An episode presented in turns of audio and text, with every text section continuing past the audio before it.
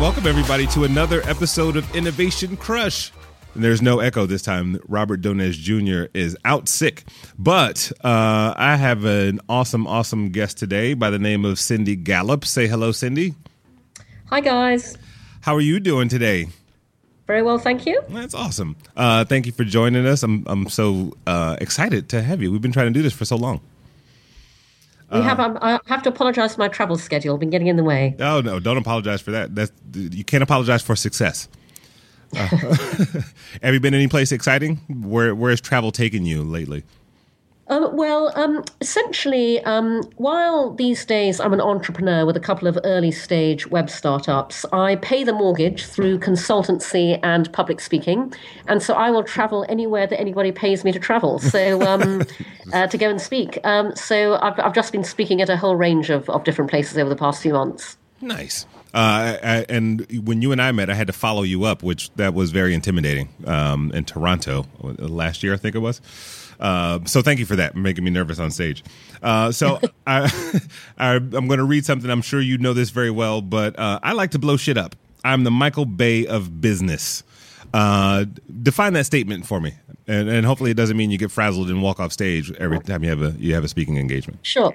So, um, so, so that is the soundbite that I use to um, characterize um, the way I work and what I do, and I use it um, most specifically in the context of my consultancy business because um, I consult um, very selectively only with clients and brands who want to change the game in their particular sector.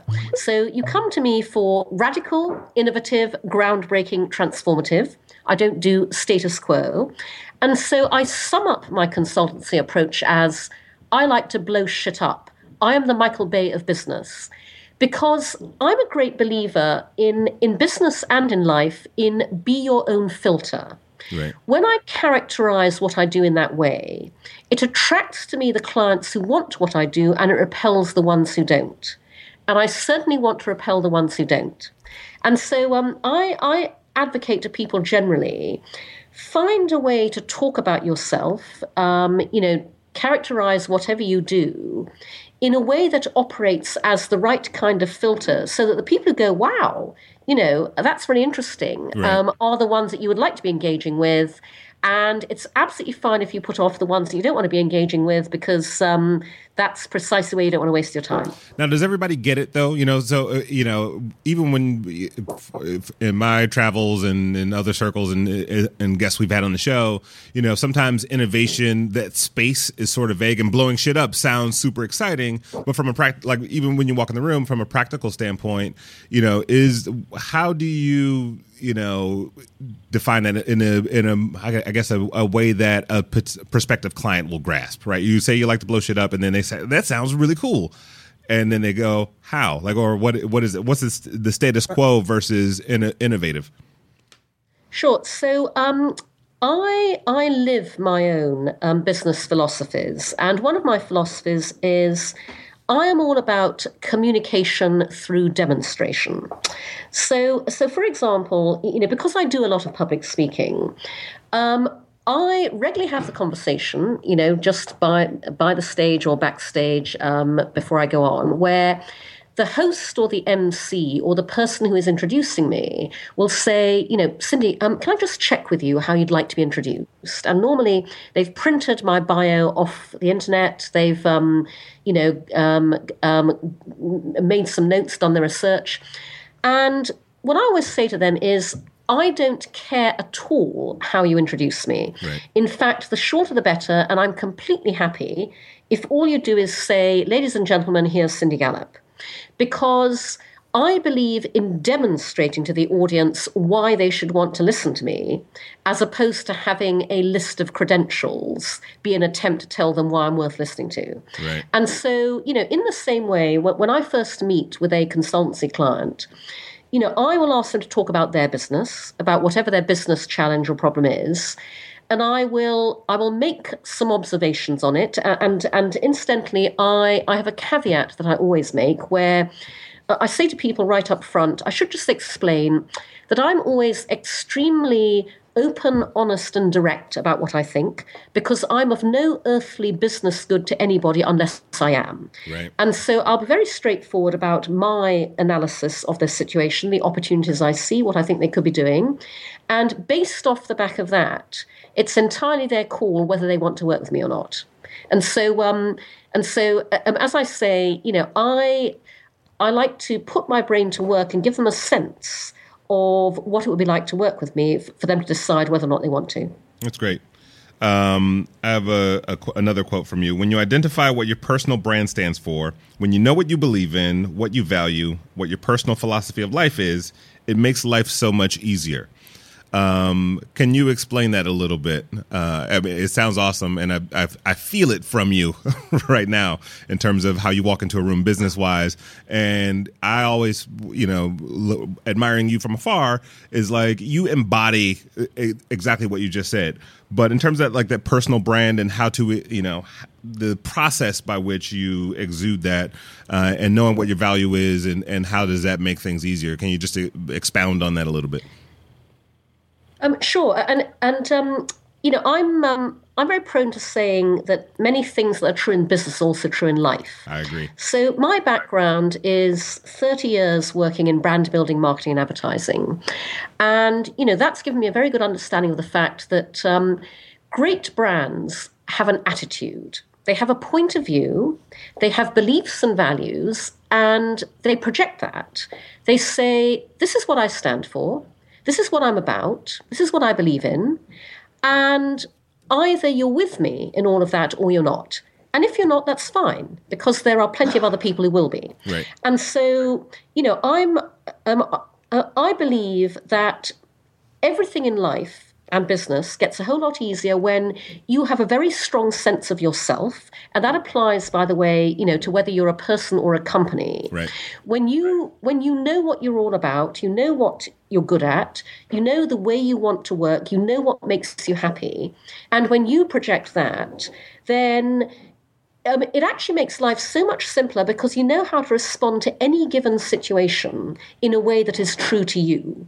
And so you make the right decisions for you, um, you make the right call, you choose the right path. Um, you know what you should be, should be doing, what you shouldn't be, um, in a way that whatever you're dealing with, no matter how difficult, no matter how great the obstacles, um, just just means that you have a compass and a confidence in navigating them that makes all the difference. And and how do you like you know because I feel like when especially in today's world, right? We're in start. You have a couple of startups yourself, um, and we're in such a startup culture and innovation culture. Everything's new. Uh, it's hard to find that personal voice immediately. Like, and do you have any insight as to you know what step like do you have to like give yourself some rope right and and kind of go on the journey a little bit and let the story start to tell itself and then live that story once you you know it matches up with where you envisioned yourself or is it kind of hey we're going to set a trajectory now and and if we need to re-navigate we can like how do you find that voice from the onset or in or at an early well, stage well, you know, um, life is a series of accidents. I mean, everything in my life has happened completely by accident. I've never planned anything. Um, but at the same time, um, you know, the, the, the reason I talk about this is because it really helps to understand who you are and what you believe in, you know, early in life rather than later. And I particularly make this point to, to entrepreneurs or would-be entrepreneurs Right. because you know, I I happen to have two startups that are both accidents. I didn't set out to have two startups. My life is hell. Um, I was working on one, and, and then the other one um, kind of happened. Um, and and, I, I've serendipitously, um, rather than consciously, ended up with two startups are the two sides of me. So if we ran the world is my professional side. It's my attempt to redesign the future of business, and make love not porn reflects my personal side. It's my attempt to redesign the future of sex. But but the point there is that my startups came about because when I feel strongly about something, I do something about it. So when I come across something that I'm passionate about, right um, I, I find a way to carve out a solution to whatever the issue is. And, and that became my startups. And I believe the worst possible thing you can do is say, I want to be an entrepreneur in the abstract. I want to have a startup. Um, and I say this all the time it's critically important that if you start a business, you are doing it because it is all about something you passionately believe in. You believe that what you do will make a difference because when you start a business, you are going to go through hell. And the only thing that will keep you going through all of the nightmares, all of the problems, all of the seemingly insurmountable obstacles you are guaranteed to run into is if is if you believe that you have to do what you're doing and that it will make a difference. Right. You know, I, I, and I've asked this to a few other guests too, because I, I think about the entrepreneurial journey, right? And and you know, and just probably in your consulting capacity, you hear a lot of ideas and you hear people who are passionate about them, and you may give them the best piece of advice that they ever will need to hear in their life about their business or how they're operating or how they're taking it to market, and that their belief is so strong that they're inflexible, and you know, even to the point of once the business is derailing like you know people somebody's working on a project for five years for instance and it's not a film right? It's it's just trying to get something off the ground. Like when do is there a point in time by which you abandon or you suspend that belief for a second to go to you know to reassess?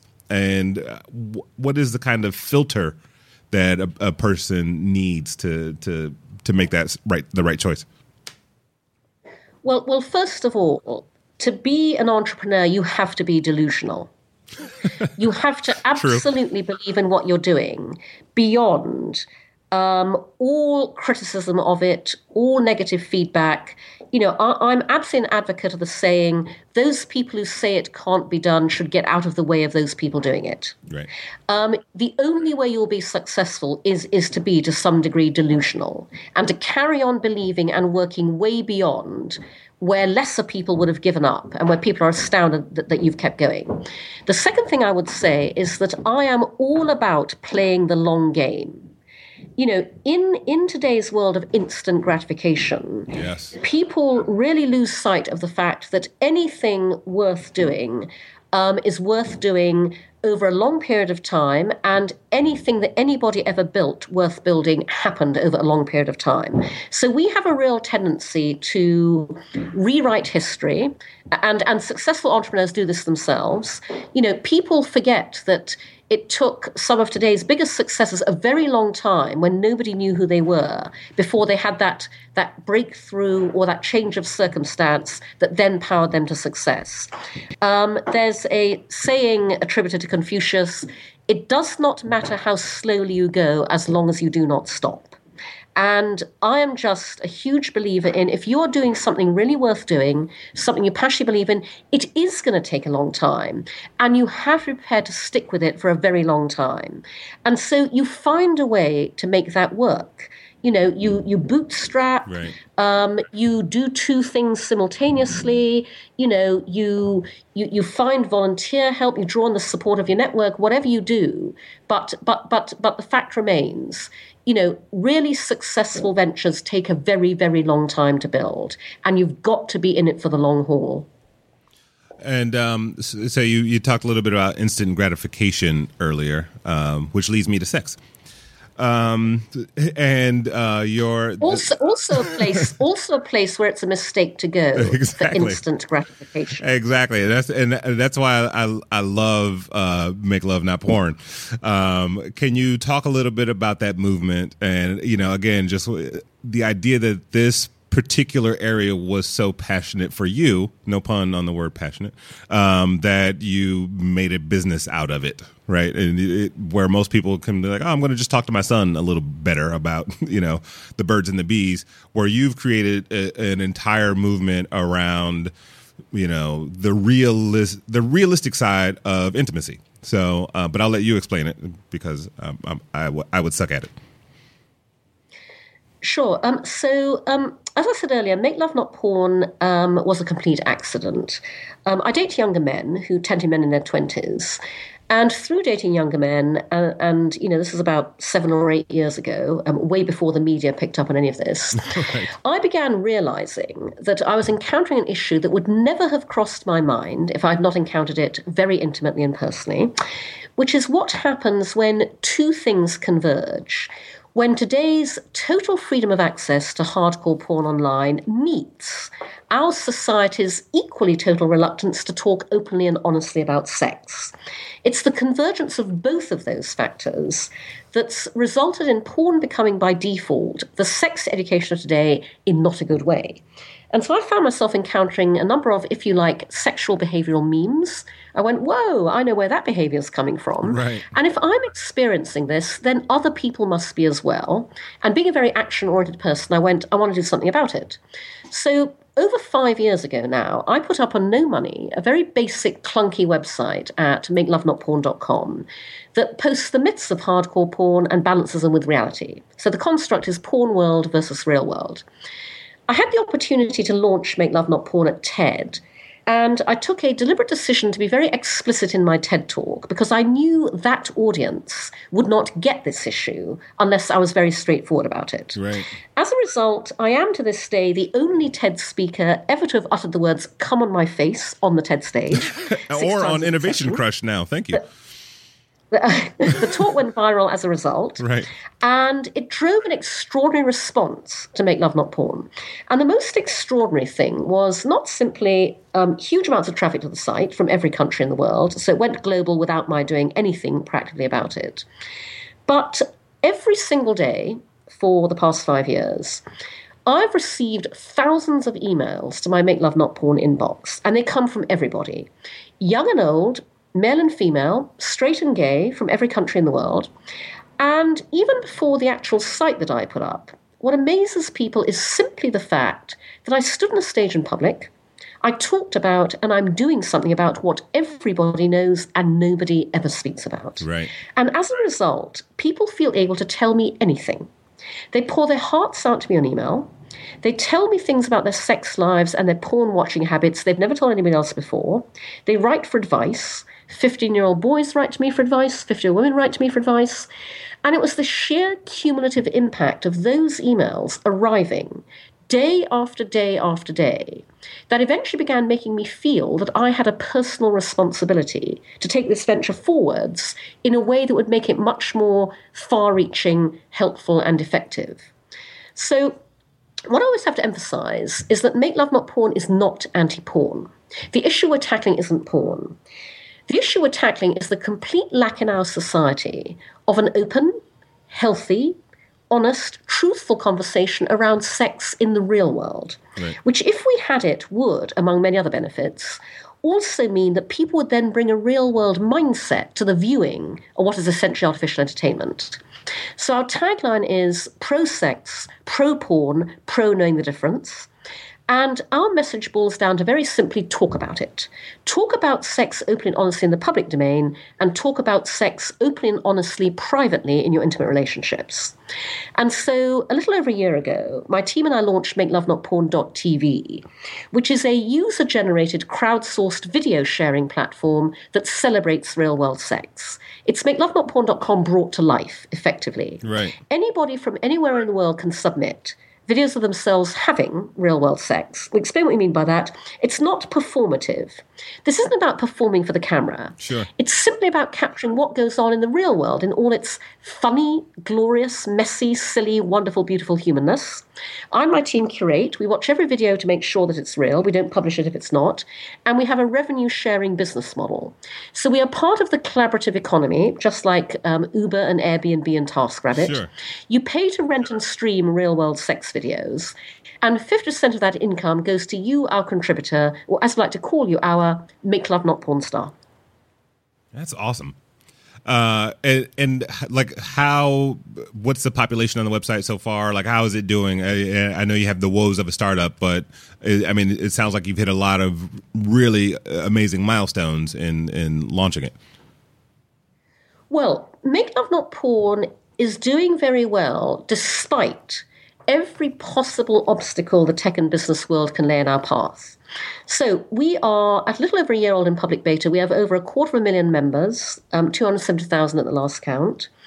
Um, we are taking in revenue every month. So, you know, not, not, a huge amount as yet, but in a world where the received wisdom is nobody pays the porn, they're paying for real world sex. A number of our Make Love Not Porn stars are making four figures at each payout. So we are the answer to the global economy. Um, we've gotten shed loads of media coverage all around the world without doing one single bit of media outreach. We have no PR team. We, we, we, we, never, you know, make any kind of PR sure. efforts ourselves.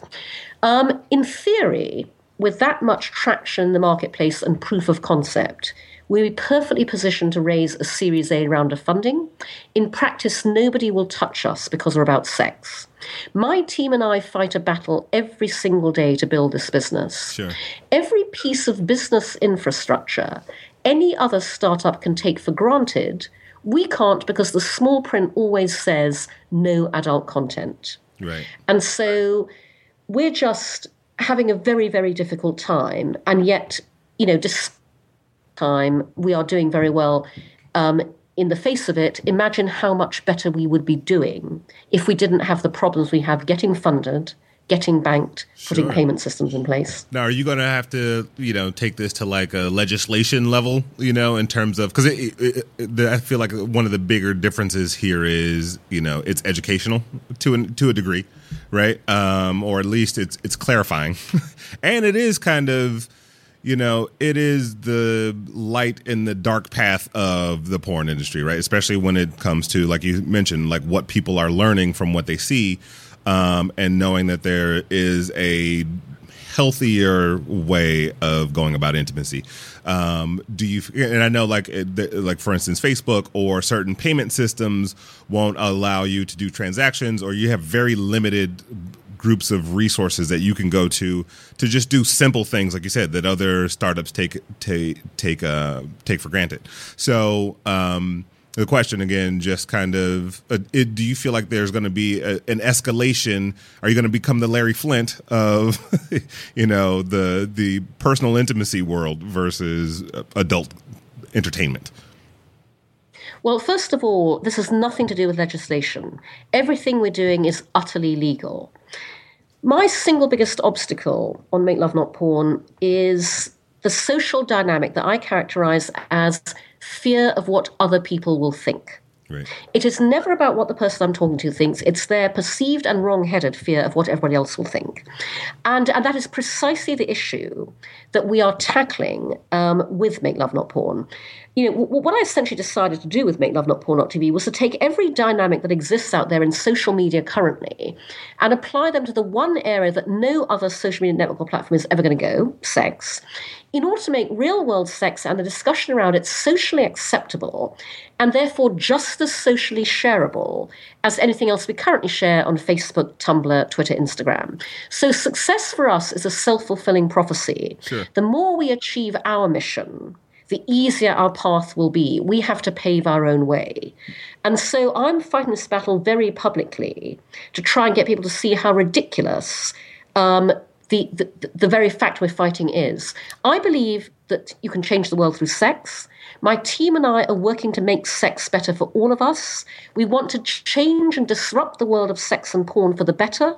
The world of business and tech and finance is doing everything it possibly can to stop us. Where's the sense in that? Because the answer to everything that worries people about porn is not to shut down, censor, clamp down, block, repress. The answer is to open up Open up in the dialogue, open up the dialogue in the way that, you know, my team and I are, are trying to do with Make Love Not Porn. Open up to welcoming, supporting and funding right. entrepreneurs who want to disrupt this whole area for the better. Open up to allowing people like me and my team to do business on the same terms and conditions as everybody else. And you will see a very different future for porn and a very different porn industry and a healthier world. Well, is, that is that the European in you a little bit? Because when I when I you know the, the the times that I've been to Europe and you know I've, I've watched television and in a lot of territories it's it's really uh, the boundaries are a little bit less rigid than they are here in the U.S. Right? We are very much like oh it's taboo, but we all like love it. You know, it's it's it's this weird balance of it's the one thing that's on everybody's mind and the one thing that every no one will talk about. But you know, I go to Germany and I'm watching television there, and there's boobs on television, and it, and it's it's campy, right? It's not even, and it's on public television. It's not even adult entertainment. It's just campy, regular TV show, and you go, oh, it's highly accepted here. Um, so there's those there's that cultural nuance that you have to. It, it seems like you also have to navigate. So you're really changing. Uh, no, um, no, um, um, no, actually, um, we're a global platform, sure. and what we're tackling is a global issue. The same attitude applies everywhere in the world. I cannot find any investors who want to fund Make Love Not Porn anywhere in the world. I can't find a bank who wants my business anywhere in the world. I can't find a mainstream payment processor who will work with me anywhere in the world. I, I travel, um, as I said earlier, um, a lot because I rely on public speaking sure. um, to support myself. And so I take the opportunity everywhere I speak to ask for help from the stage. I have no pride because fighting this battle is so difficult. I ask for help everywhere I go, and I can tell you that fear of what other people will think is a problem in every single country in the world. Right. Um, let's switch gears a little uh, for a second. Uh, f- from what I gather, uh, you uh, you I've seen that you called yourself a rampant feminist at, at one point, um, and you know I, I, maybe a couple of weeks ago, I had watched this video on sort of the new woman, the the woman post the age of the nuclear family. Um, I wanted to just know, like, what is sort of the Cindy Gallop brand of feminism? Um, the Cindy Gallop brand of feminism, and, and, and the reason I say I'm a rampant feminist is because that's how much of a feminist I am, is that I am all about championing women's rights and issues to get to a future um, for the world and for business that is gender equal because we live in a world where the default setting is always male. And men have no idea how much happier they would be living and working in a world that was 50 50 equally informed, influenced, designed, managed, led by women as well as men. And so I'm about doing everything I can to help us all get to that world. Because when you redesign the future of business around gender equality, when you redesign the future of life around gender equality, you you create a world that is just way happier, way more productive, um, and way more enjoyable for men as well as women. Yes, I want to enjoy women in my workplace as well. Um, so um, actually, um, no, um, no, because I'm going to push back on that facetious statement. Um, so when I talk about redesigning sure. the future of business to be gender equal, um, what I mean is the need to restructure business from the very core, because Business and work is a male centric construct. And that's not surprising because it built up over centuries when we as women were not allowed to do it. We weren't allowed to work. Right. We weren't encouraged to, you know, operate in business. So the entire corporate structure that informs the way that virtually every business operates today um, was based on the concept of the housewife because the entire corporate structure built up over time based on a fundamental belief decades ago that it, that it would always be men who went to work and there would always be a woman at home taking care of everything else. That's changed, but the corporate structure hasn't. And so, one of the things we need to redesign the future of business around. And note, I don't say motherhood, I say parenting as something both genders do equally. Yes. Because when instead of stick on solutions that businesses currently operate, oh, we added a creche, oh, we added flexible working hours for women, when we redesign the nature and structure of business from the core to, to, to encompass parenting, men will have much happier, more productive working and personal lives just as much as women will.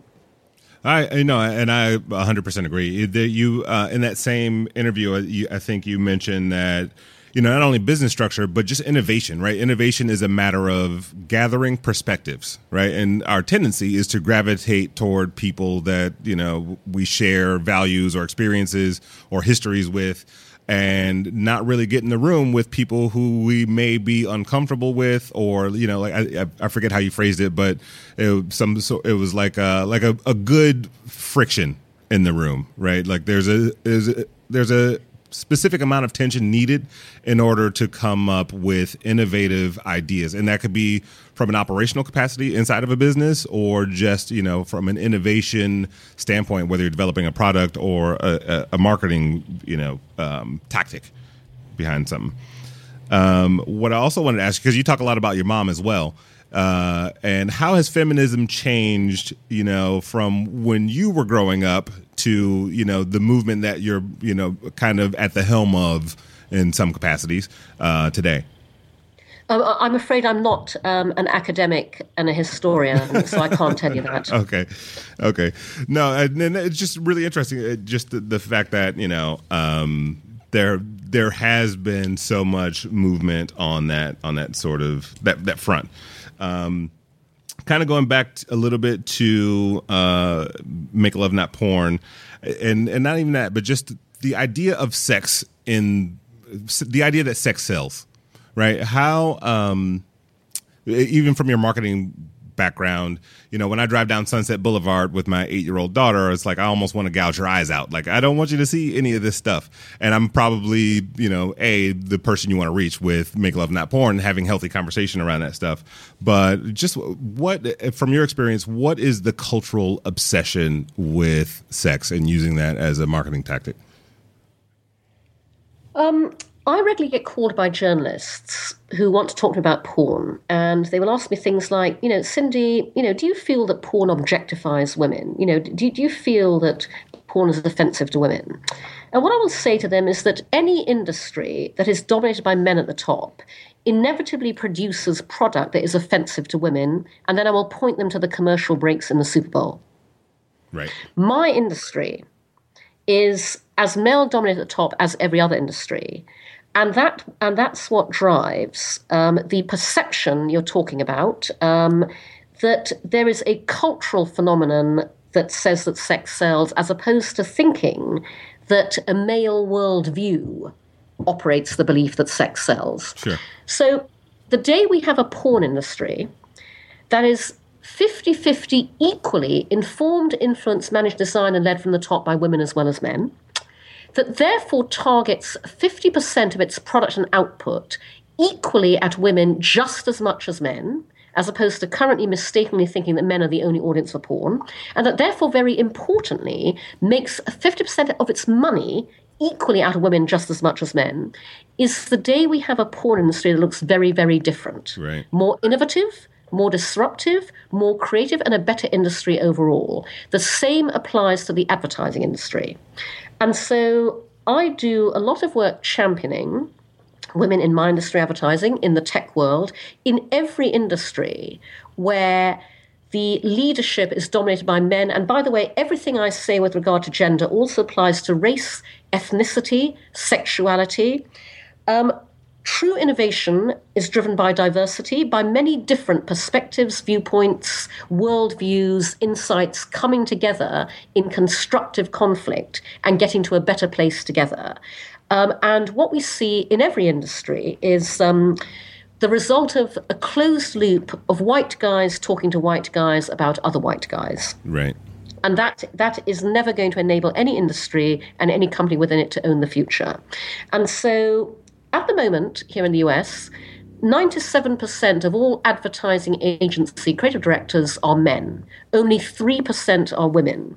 The day we have an advertising industry that is creatively driven 50 50 equally by female creative perspectives, evaluation of advertising, um, production of advertising as much as it is by men, you will see very different advertising. And it's something that I talk about that I call the new creativity. Mm. And by the way, the new creativity is driven by many different things the rise of big data, you know, um, the opportunity of digital affords. But, but the new creativity is also and will be female informed. And, and, and actually, the interesting thing is that when 50% of advertising agency creative directors are female, not only will we see better non stereotyped depictions of women in advertising, we will also see much better non stereotyped depictions of men. I'm fed up with seeing young men depicted as total morons and douchebags in fast food, beer advertising. Yes. I want to see men represented, you know, in in a real, um, you know, running the full gamut of emotions, representation of typologies versus, you know, the the young moron, the pathetic husband who doesn't know how to do anything, the stupid man. Right. And when you have 50% of advertising being guided and directed and generated by women as well as men, that will change. That's beautiful. Um, so, as you know, the show is called Innovation Crush. Are there any things out there in the marketplace that you're currently crushing on? Is there something you see? You mentioned a couple of things that make the new creative, right? The big data, um, just different things that are out there. Are there anything out there that you that you go, that's pretty amazing, and I want to be a part of it, or that's a really cool trend that's happening right now? Um, I would say just um, at the moment, and also because we're talking about this, every man and woman who is working towards gender equality in every area, because that's what drives innovation, as I said earlier. Sure. Um, women challenge the status quo because we are never it. And I regularly say to company leadership if you want to do one thing right now that will set your company on the path to innovation and disruption, it's very simple. Take a long, hard look at your company Identify every area within it that is all male or male dominated, change that. Just doing that one thing will instantly set you on a more innovative path. And so that's the kind of innovation I'm going to be crushing on. And again, as I say, in the context where diversity is welcomed of not only gender, but race, ethnicity, sexuality, I crush on anybody and everything that is working towards that world. Well, thank you. um, and uh, as we close a little bit, uh, this is one thing that we ask everyone to sort of um, a fill in the blank question here. Uh, innovation to me is. Well, I feel that I'm I'm I'm just um, you know um, re- re- repeating myself somewhat, but but um, innovation to me is you know the coming together of many different insights, mindsets, worldviews, um, you know, thoughts, perspectives from many different sorts of people um, in a way that, that gets to a result where no one of us is as good as all of us. I mean, I just, um, you know, I, I, love working with, with my team on my startups. I love working with people in the different sort of um, networks and groups that I'm part of because whoever those people are, when we come together, we have we have different thoughts and I, I want that difference.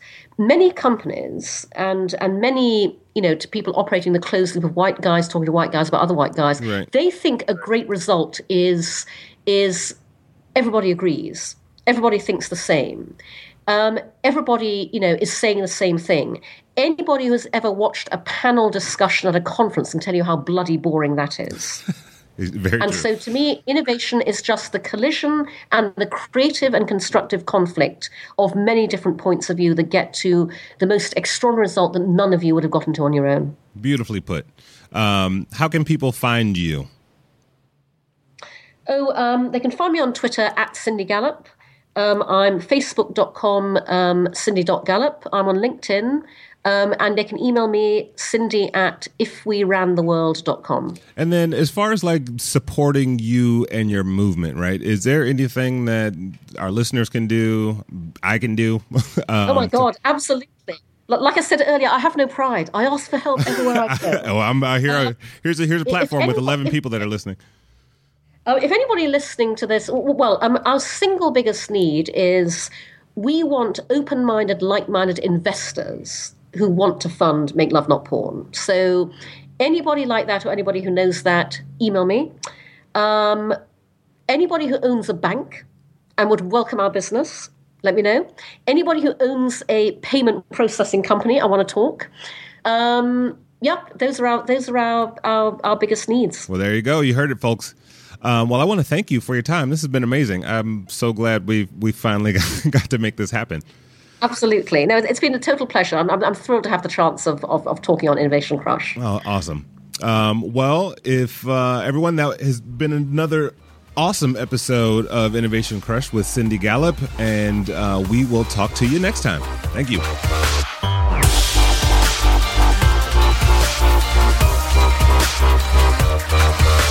If you like listening to comedy, try watching it. on the internet. The folks behind the Sideshow Network have launched a new YouTube channel called Wait For It. It's got interviews with comedians like Reggie Watts, Todd Glass, Liza Schlesinger. Schlesinger, I've been friends with her for 10 years. One of the funniest people out there, and I still have a hard time with the last name, Liza. Our very own Owen Benjamin, that's me, takes you on a musical journey down internet rabbit holes and much more. You don't have to wait any longer. Just go to youtube.com slash wait for it comedy. There's no need to wait for it anymore because it's here and it's funny. And I love you. A few days ago, Brooke Tudine posted an inspirational quote on her wall that got 17 likes and 3 comments. Thumbs up, Brooke. Geico also wants to make a comment. In just 15 minutes, you could save hundreds of dollars on your car insurance by switching to Geico. And nothing says inspiration better than saving money. Well, except for those posters that say things like teamwork, excellence, and make it happen. Hashtag keep climbing. Hashtag savings. Geico. 15 minutes could save you 15% or more on car insurance.